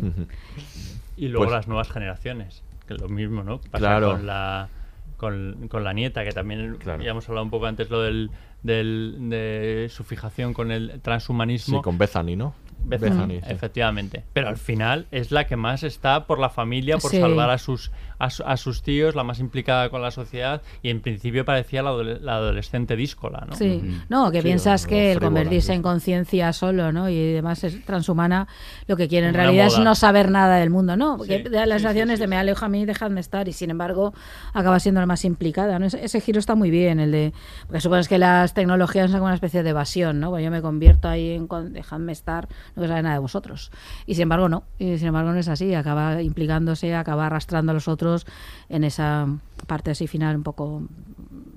que hay que hablar un poco del final, ¿no? Ahora hablamos de ella. Pero sí. No, pero eso es interesante, que no es para evadirse.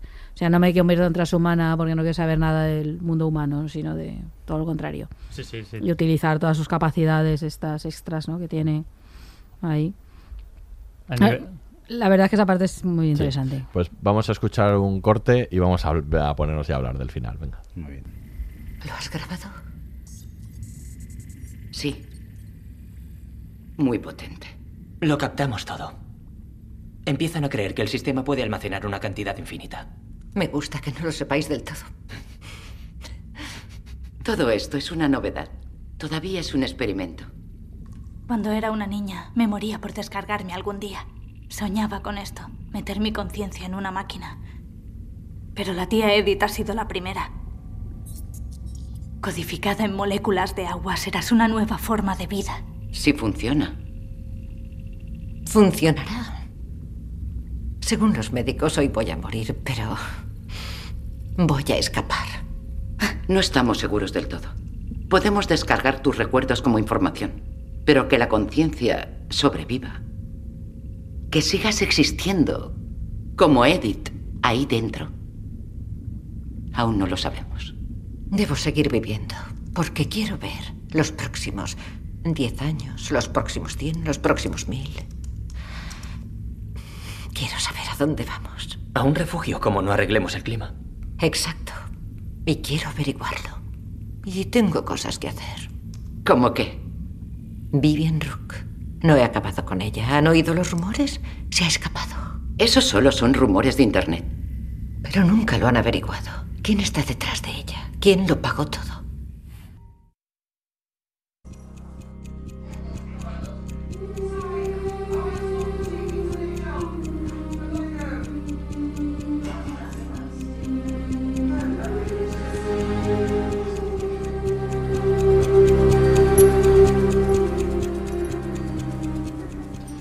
Pues escuchábamos ese fragmento del final, ¿no? De la... Cuando te suben a la nube. Lo que viene a ser cuando te suben a la nube, ¿no? Ese fragmento en el que la conciencia va... A ver, si te haces eso tienes que prepararte grandes frases, no te puedes subir a la nube diciendo Dios, hay que preparar un discursito. Nos vemos ahora. Exacto.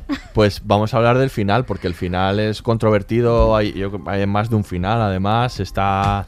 Este momento en el que después del discurso de la abuela vemos como todo se pone en movimiento y encima además cada uno de los miembros familiares son parte de ese movimiento, y luego ya llegaremos a la parte de... ¿Qué os ha parecido ese momento como de reivindicación positiva en la que de repente la población se activa y se mueve y ellos casi la bandera, ¿no? Por un lado Roxy con este militar que no le deja pasar y de repente se revuelve, ¿no? Y todo el mundo pasa y paralelamente tenemos el campo de concentración al que lo liberan y con los móviles, ¿no? Enfocando a los militares. Que está Víctor, sí. Desconcertante. A mí me pareció desconcertante. Yo reconozco que no me parece mal ese mensaje positivo y que eso suceda, pero que ellos lo encabecen de alguna manera y estén allí me resulta un poco... Que yo estoy de acuerdo con eso que acabas de decir. O sea, yo que haya algo positivo lo agradezco después de 6 capítulos en el que he sufrido mucho. Entonces, aunque sea un poco... precipitado y tal, yo lo agradezco porque es que como espectador necesito que les pase algo bueno y que aquello se resuelva de alguna manera.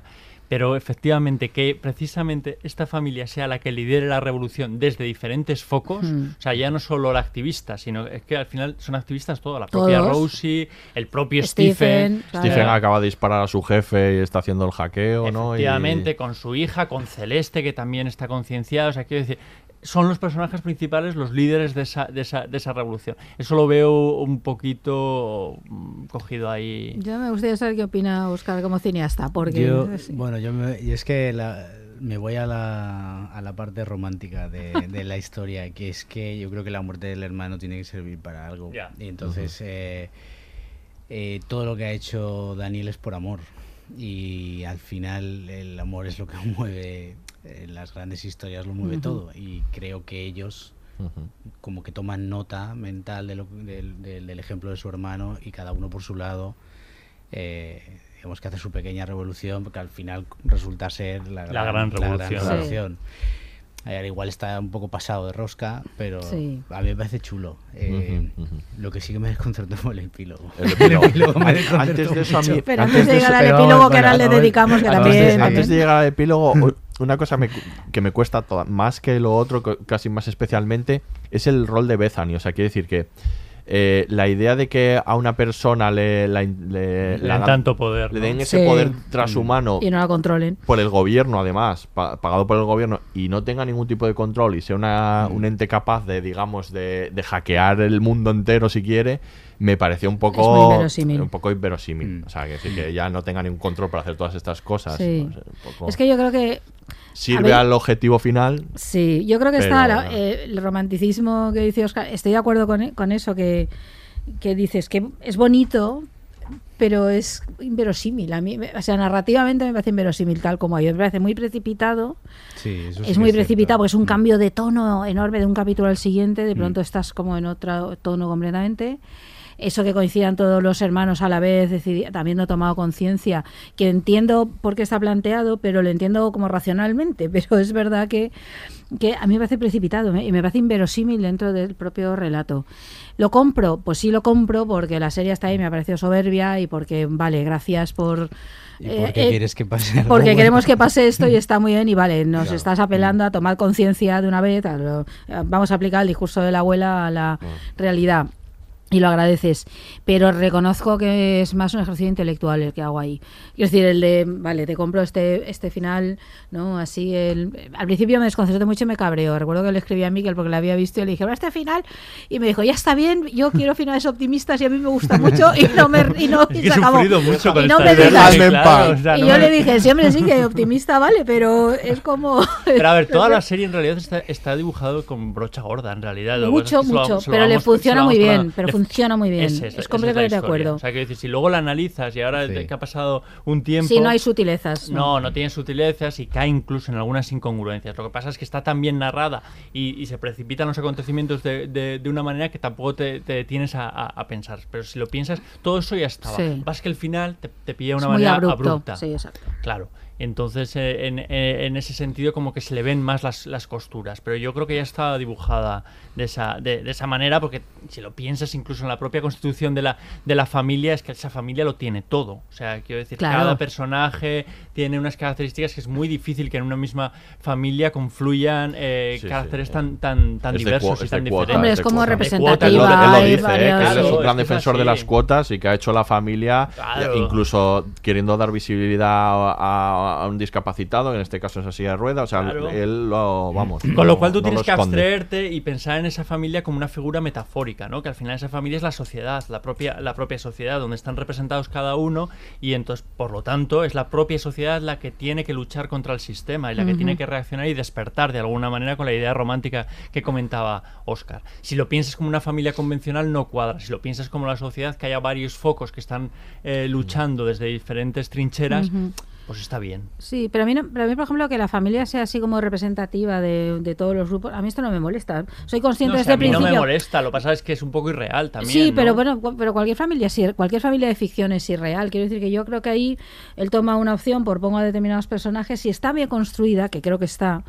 bien interpretado y bien construida y con buenos diálogos y tal, funciona. Entonces me va a dar igual que estén representados los afroamericanos, los no sé qué, los otros, los esto, me da lo mismo.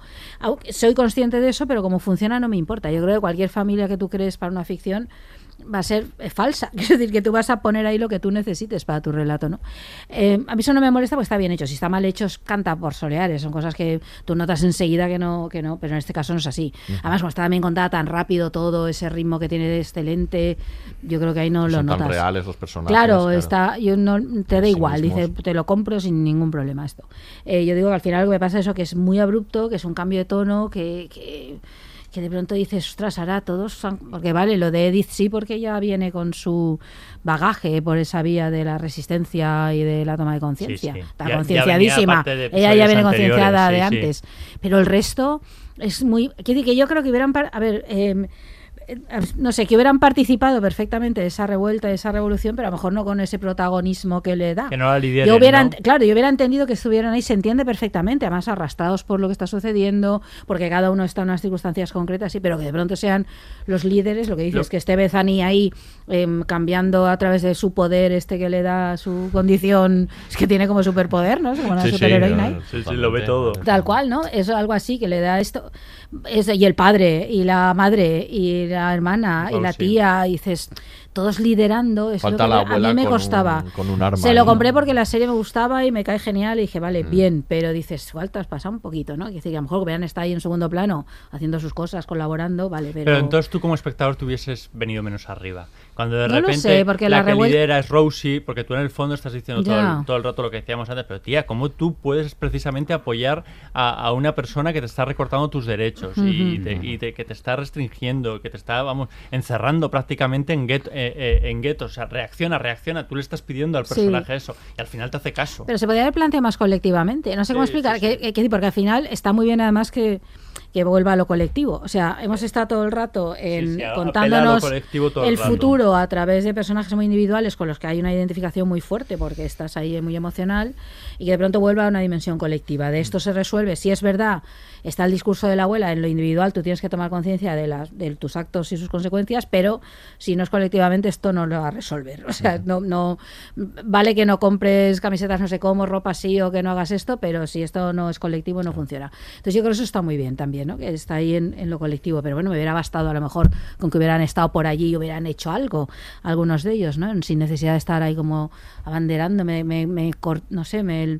el contrato con la ficción ahí me costó mucho. Dije, bueno, va, pero... Bueno, va. Se mete, bueno, va porque mola mucho y porque la serie está muy bien y porque de verdad esta serie merece la pena. Mira, como ahí. Porque ganan los buenos. Porque ganan los buenos, está bien, sí, mola. No, bueno, no pues está espérate, mal, no está mal. Espérate que vamos a hablar ahora. Tenemos el siguiente final. Sin duda que el otro final, la conciencia. Descubrimos al final que la narración es una narración de Edith, ¿no? Que está narrando lo que ha sucedido, digamos, y que están descargándolo eso, digamos, de alguna manera, o están monitorizando eso, porque ella va a descargar su conciencia a la nube. No sabemos al final del capítulo si eso ha salido bien o no, porque genera algunas dudas. No sabe, es de la primera vez que se hace, ¿no? Y no lo sabemos al final. Acaban preguntando si está ahí, ¿no? Edith, estás ahí. ¿Qué os parece esa parte en la que... También desconcertante. Jolín, también desconcertante, digo, ¿no? De repente esto aquí... Aquí les diga Óscar, que ha dicho antes, la introducción. A mí me dejó muy loco. Me dejó... Por otra parte, perdón, también con el discurso del amor, que es como un poco la reflexión de la serie, que también está ahí. Que va por ahí, que va todo por ahí, pero sí que me dejó bastante alucinado que el relato fuera ese, ¿no? Que era ella contándolo porque la iban a convertir en parte de la nube a través de su conciencia. Es que no sabía qué pensar, o sea, no supe qué pensar en ese momento. Y de hecho, la presencia de Bethany, ¿no? Ahí como... envidiosa, porque eso puente, ¿no? Porque ella quería ser descargada antes. Y luego luego lo comentábamos antes de empezar el podcast, lo de recuperar el antiguo señor para comunicarse con ella. O sea, hay como varios símbolos ahí en todo ese epílogo que yo no pillé bien. Estoy todavía dándole vueltas a eso. O sea, no sé vosotros qué opináis, pero a mí me dejó un poco... Bueno, es por un lado es una parte más del discurso sobre el transhumanismo, ¿no? Y por otra, yo creo que le podría servir de cualquier otra manera para dar el discurso, la reflexión final sobre el amor que él quiere dar, que es muy curiosa, porque hay que comentar que Russell T Davies escribió ese discurso 2 semanas después de que muriese su marido, que murió después de tener una enfermedad larguísima, de más de una década. Y es un discurso que es una especie de homenaje, el discurso del amor, que es una especie de homenaje a su pareja, que además es muy curioso que sea un discurso tan, o sea, pues eso, tan romántico, tan bonito, tan de amor, en un momento tan duro para él. Es que teniendo en cuenta esa circunstancia extra de la ficción, se ve, es verdad que se ve de otra manera, porque es muy bonito, porque al final es como una idea de que siempre esa persona va a estar ahí. Claro. O sea, no la perdemos del todo. Y bueno, leyendo alguna entrevista con Russell T Davies, es muy curioso, ¿no?, como su pareja le iba diciendo que, porque es verdad que él llevaba 10 años preparando esta serie, o la tenía en mente, y su pareja le decía, no voy a llegar a verla. Y claro, Russell T Davies le decía, no pasa nada, esta va a ser muy mala, no te vas a perder nada. Entonces, todo ese engranaje lo hace ver de una manera diferente. Pero apela otra vez al romanticismo que tú decías antes, ¿no? O sea, quiero decir... se queda ahí, no, ninguna persona se pierde, y somos como una manera imperecederos. A mí me causa un poco terror, o sea, ese final. Me desconcierta y de alguna manera, a mí la nube en general, como concepto, me causa terror. O sea, yo no me fío de la nube, o sea, lo tengo que decir. O sea, yo no me fío de guardar documentos en la nube. Yo estoy de acuerdo contigo. O sea, eso lo tengo que decir, que a día de hoy yo guardo las cosas en 7 sitios diferentes. Cuando alguien me dice, está en la nube, yo no me fío de que eso yo lo vaya a poder controlar.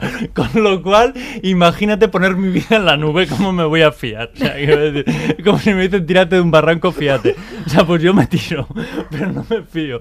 Esa es la realidad. Entonces mi primera reflexión fue así de básica, diciendo, ¿qué cojones me a la nube, no me voy de yo? La nube. Y después ya me puse un poquito más en modo profundo y pensé, es muy bonito esto. O sea, es como desconcertante, que es como toda la serie en general, recupera ese desconcierto, y veo una idea romántica de que la tecnología puede, pese a todo, no ser algo nocivo, sino servir para algo positivo, ¿no? Y es pues para tener a las personas a las que queremos durante pues la eternidad, ¿no? Para preservar lo humano, eso es esta parte, ¿no? Sí, que exacto, la tecnología exacto, está ahí, no es algo frío, sino que sirve para preservar lo humano. Yo sigo muy desconcertada, yo reconozco que también, yo soy un poco como Óscar todavía, que no sé leerlo. Me sorprende mucho que sea Edith.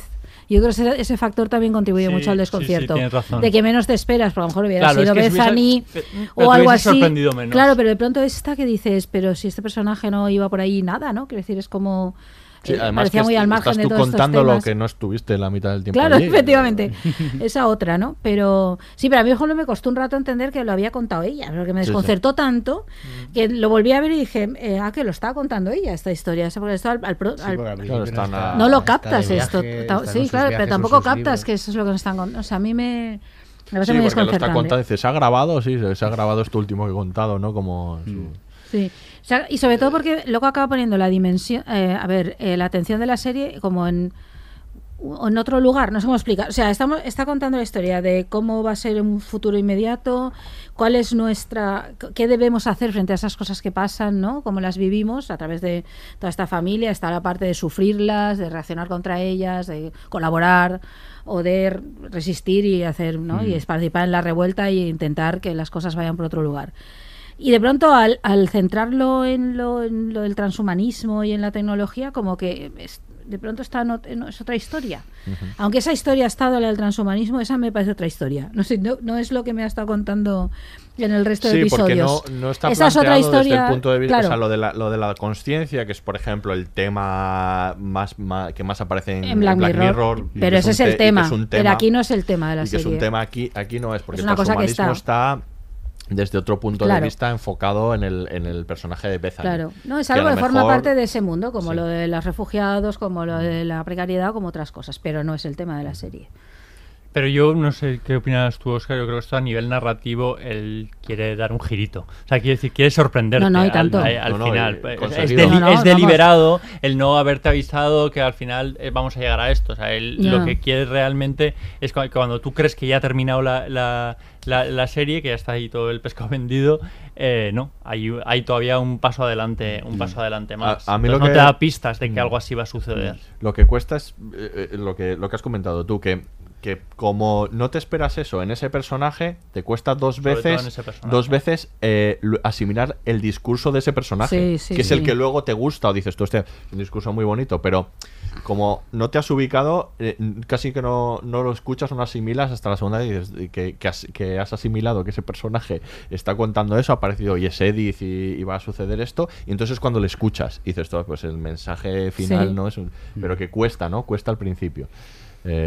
Por lo que sea, porque es una sorpresa, o sea, porque quiere él darte una sorpresa, un giro, o porque, no sé, lo considera una factor elemental. Claro, es que el capítulo es pero... el cambio de tono de toda la primera parte respecto de la otra, y luego la segunda parte del capítulo, otra vez otro cambio de tono, lo de la resistencia y de atención y de foco respecto de la primera parte también. Es que es un capítulo... Hay como tres finales, ¿no? Sí, o sea, es una cosa... discurso de la abuela podría ser un final ya, de por sí, o sea, porque ya es como tomar conciencia de lo que ha ocurrido y que alguien... lo estampe, ¿no? en las caras de los otros, la propia revolución, y luego es el final, que es la nube directamente. Entonces, claro, eso de alguna manera, o sea, quiero decir, te das subidones, bajones, vas entrando y saliendo, y es como más complicado de digerir, ¿no? Sí, hay una cosa que también a mí me resulta divertida de esta propuesta de final, de epílogo, que a veces no es necesario explicarlo todo, ¿no? Y estamos también en ese momento social en el que tú en una red social tienes que decir tu opinión, tienes que opinar de todo. Está bien no opinar de algo si no lo tienes claro, o sea, entonces creo que también ese momento final, si es tan alegórico, es tan de él. Y yo no conocía la historia de su marido, su y tal. O sea, pues a lo mejor es que no necesita dar más explicaciones. Yeah, claro. Puede ser que sea así. O sea, y y a quien le llegue bien y a quien no le llegue. Pues sí que es cierto que desconcierta mucho. Y te da que pensar de, bueno, ¿hacia dónde iba esto? Claro. Pero yo prefiero no decir, mira, no sé qué, no tengo opinión en este momento porque no lo pillo. Y creo que no es malo eso. No, claro, no, sí, es verdad que buscar.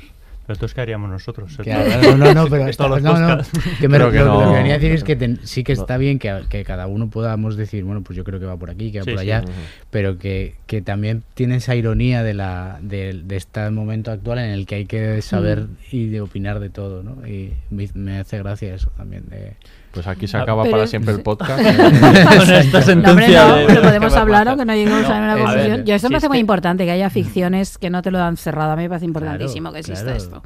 Y claro, estoy más a favor de ficciones así abiertas, ¿no? Quiere decir que esto me puede desconcertar, pero no me molesta. Quiere decir, es como, vale, pues has dejado eso ahí, pues mira, podremos gastar horas hablando de ese final, porque es cierto que da para hablar muchísimo, y cada uno verá ahí lo que tenga que ver. A mí eso me parece importantísimo, que las ficciones también hagan esto. Las series, las películas, los libros nos permitan finales abiertos o no lo den todo cerrado, porque es verdad, tenemos a un mundo de eslóganes, ¿no? y de palabras como absolutamente certeras en todo, y yo creo que a lo mejor una buena función de las ficciones es sembrar dudas, ¿no?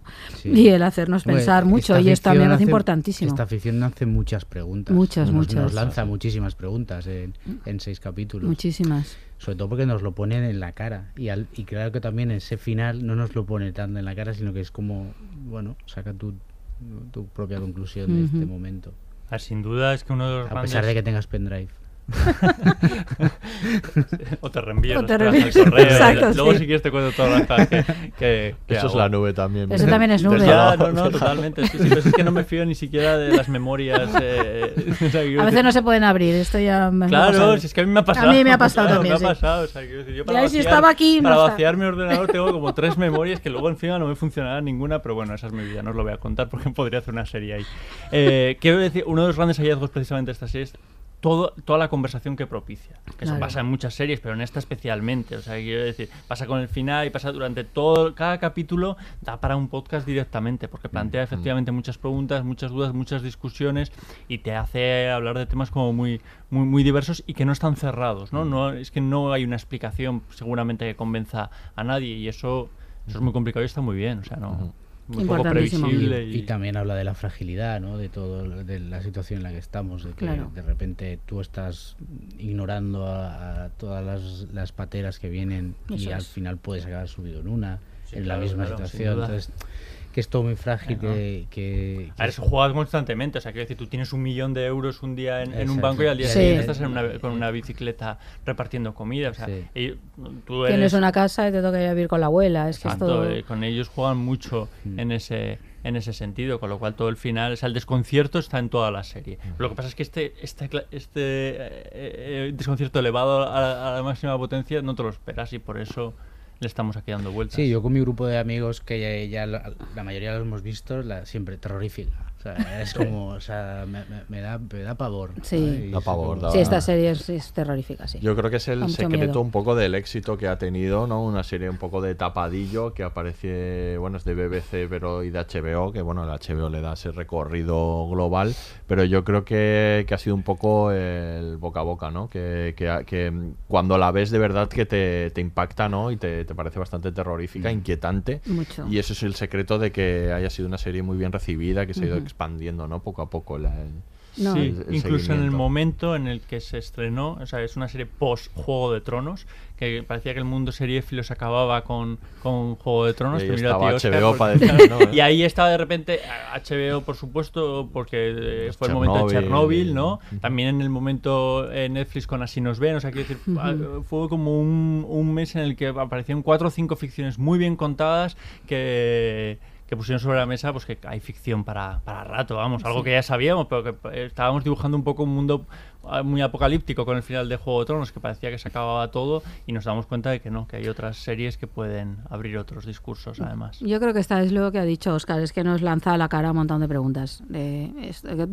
Todo lo que plantea es para plantearte tú desde lo personal. Yo creo que es parecido a lo que pasó cuando apareció Black Mirror, yo creo, ¿no? Al principio pasa, ya me recuerda mucho esa sensación y también coincide un poco con la decadencia de Black Mirror. Sí, claro, sí, totalmente. Pero que era muy impactante porque te obligaba a preguntarte cosas. Esta yo creo que incluso más directamente, porque es muchísimo más cercano.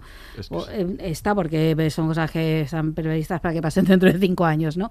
Pero a mí esa sensación, ¿no? Yo creo que es una serie que duele, que te obliga a plantearte cosas, o si no, decir, bueno, pues paso de esto, no quiero saber nada, porque no quiero saber de mi acción individual, ni quiero mirar el mundo como me está obligando a mirar, porque también nos obliga a mirar el mundo, no solo a pensar en qué hacemos cuando compramos, sino a mirar el mundo, porque está en toda la... ¿no? Tú lees ahí en toda la prensa todo eso que está contando la serie, ¿no? Sí, es que yo creo que es muy impactante. Yo creo que es impactante eso, por lo no cercano. Conozco a nadie que no le haya impactado, incluso gente que le haya gustado menos, pero que nos haya sentido interpelado por la serie, por lo que plantea y por el modo en que está contado tan rápido, con este ritmo tan bueno, con estas elipsis, claro, que te obliga a ir muy rápido. Había momentos que era un momento tan rápido que todavía no me estoy asimilando esto, ¿no? Y ya me has avanzado no sé cuántos años, ¿no? Y, ¿verdad? La sensación así de urgencia, muy propia de la época también, por otra parte. Decía el Russell T Davies que no había escrito jamás en su vida tan rápido, que te escribía porque si no se cumplían las cosas, que tenía que sacarlo ya, o sea, que estaba escribiendo y diciendo esto, como no lo saquemos, como no lo rodemos y lo saquemos ya, esto se va a cumplir, ¿no? Y luego es verdad que las elipsis son la clave. Yo ya digo que es mi momento favorito y la música ayuda mucho. Me gusta mucho este tema musical, que hemos escuchado ya en el podcast.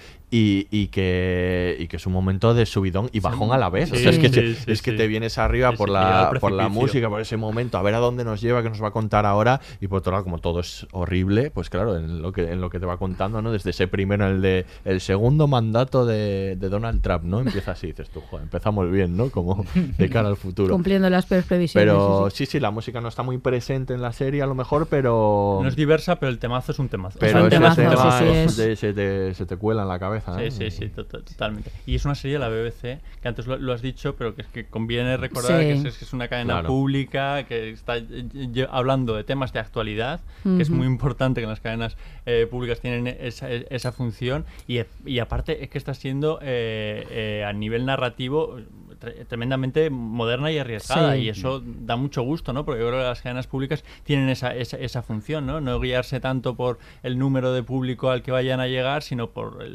abrir propuestas y estar muy abiertas a nuevas formas de contar cosas, ¿no, Óscar?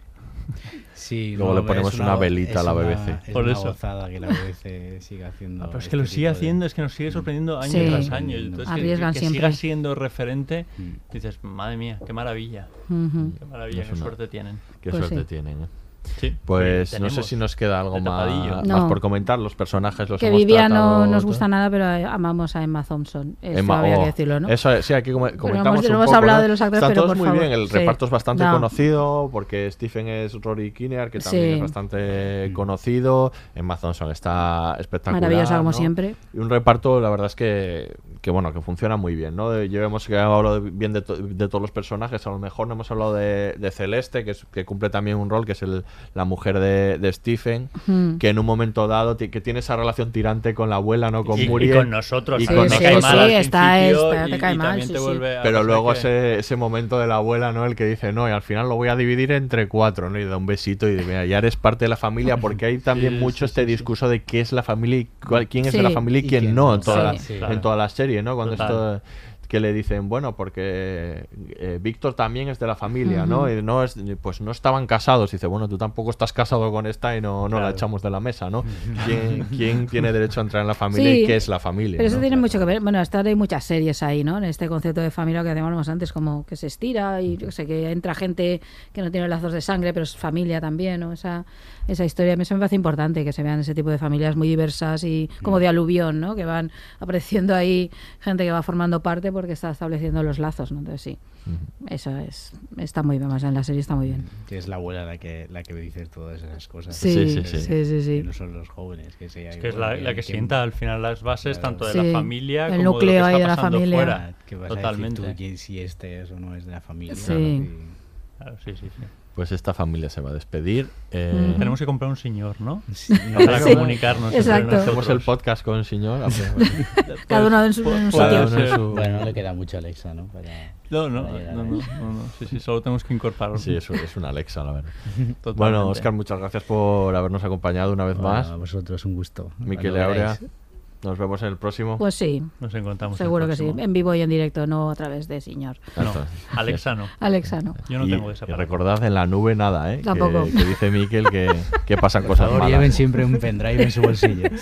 Varios, porque yo de uno solo no me fío. Mira, yo sé que le digo a mis amigos, nunca te fíes de quien conecta un USB a la primera. Claro. Ese consejo lo llevo a fuego. Os reís, pero esa preocupación la teníais ahí todos. Pues con eso. A contarla. Con ese mensaje se despide el Laboratorio de Investigación de Series, el único podcast seriéfilo que sabe que una buena distopía mejor en familia. Hasta la próxima.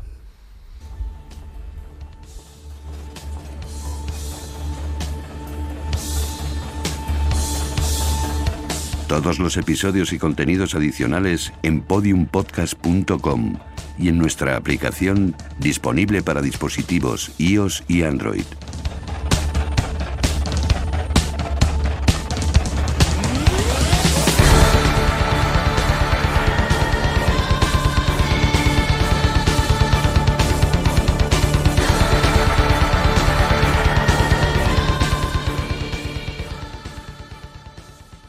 Pero entonces, ¿la abuela cuántos años tiene al final? 140, ¿no? O 150, por lo menos. ¿Os imagináis otros 100 años analizando series? Quita, puf. ¿Seguirán emitiendo Anatomía de Grey dentro de 100 años? Seguro que sí. The delicious ice-cold taste of Dr. Pepper has a lasting effect on people. Lindsay from Sacramento said, Pro tip, 40 degrees is the perfect temperature for an ice-cold Dr. Pepper. Why is 40 degrees the perfect temperature for Dr. Pepper? We brought in Sue from Duluth, Minnesota to tell us. Oh, yeah, I know a thing or two about cold. Oh, that right there is the perfect kind of ice-cold for Dr. Pepper. I'd share that with my friend Nancy. She likes Dr. Pepper, too, you know. My coldest... All right, that'll be all, Sue. Having a perfect temperature for your Dr. Pepper? It's a Pepper thing. Inspired by real fan posts.